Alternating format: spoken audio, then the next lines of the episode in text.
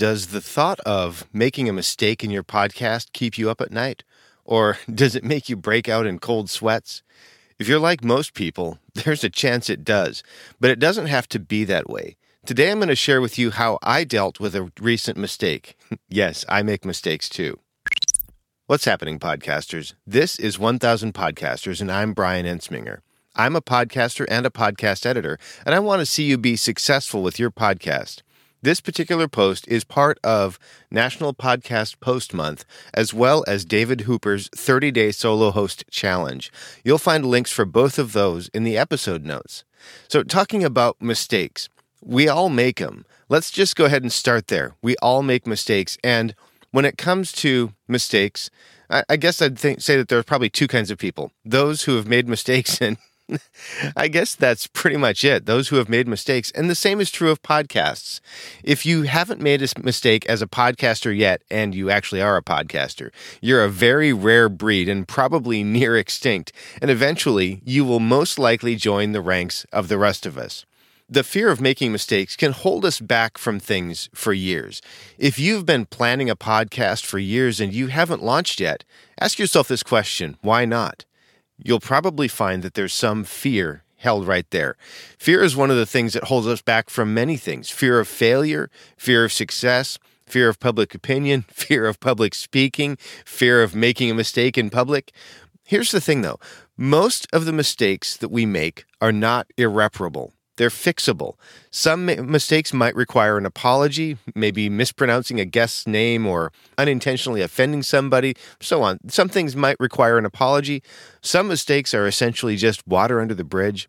Some mistakes can be fixed pretty easily. But the hard thing very often can be the idea of reframing the situation so that you can rebound emotionally and mentally. I want to tell you about a mistake that I made earlier this week. It was actually just a couple of days ago as I'm recording this. I was making an episode for this particular show, and at the very same time, I was recording a how-to video to show how I do something. As I was doing this, I was under a time crunch. My voice was weak. There was some coughing. In fact, I even referenced that in the video. And even during the process of recording the episode, I made a mistake that I noticed while I was editing the video. I recorded the wrong microphone, so I had to go back and record again. I know, it sounds like a rookie mistake, but it happened, and it can happen to you too.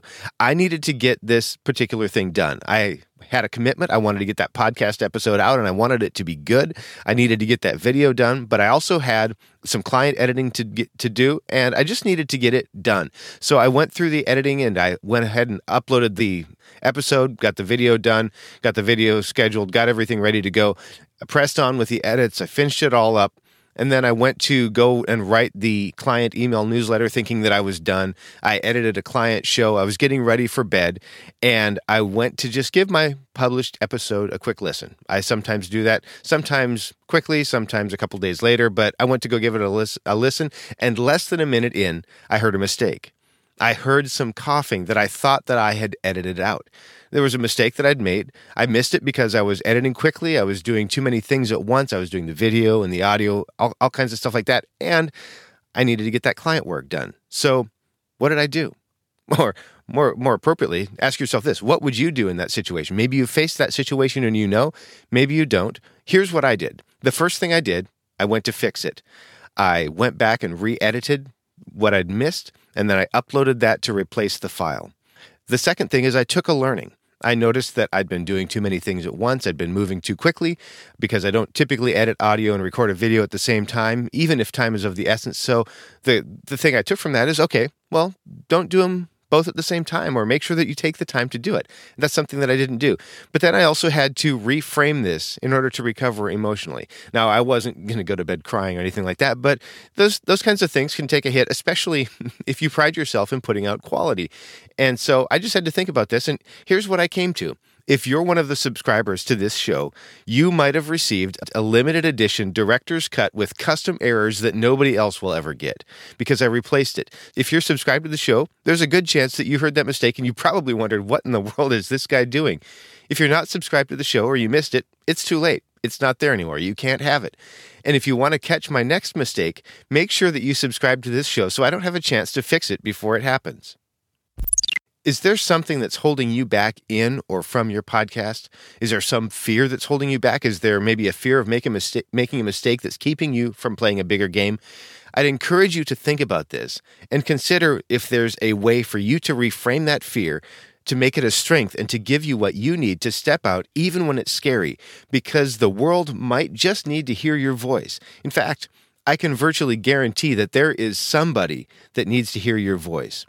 If you'd like to connect with me, you can do that at toptieraudio.com. That's where you can subscribe to this show. You can connect with me about a consultation or perhaps editing your podcast. I've got some how-to videos there, including the one that includes my mistakes. Toptieraudio.com is the place for all of that. Thanks again. Now go out there and make a great podcast.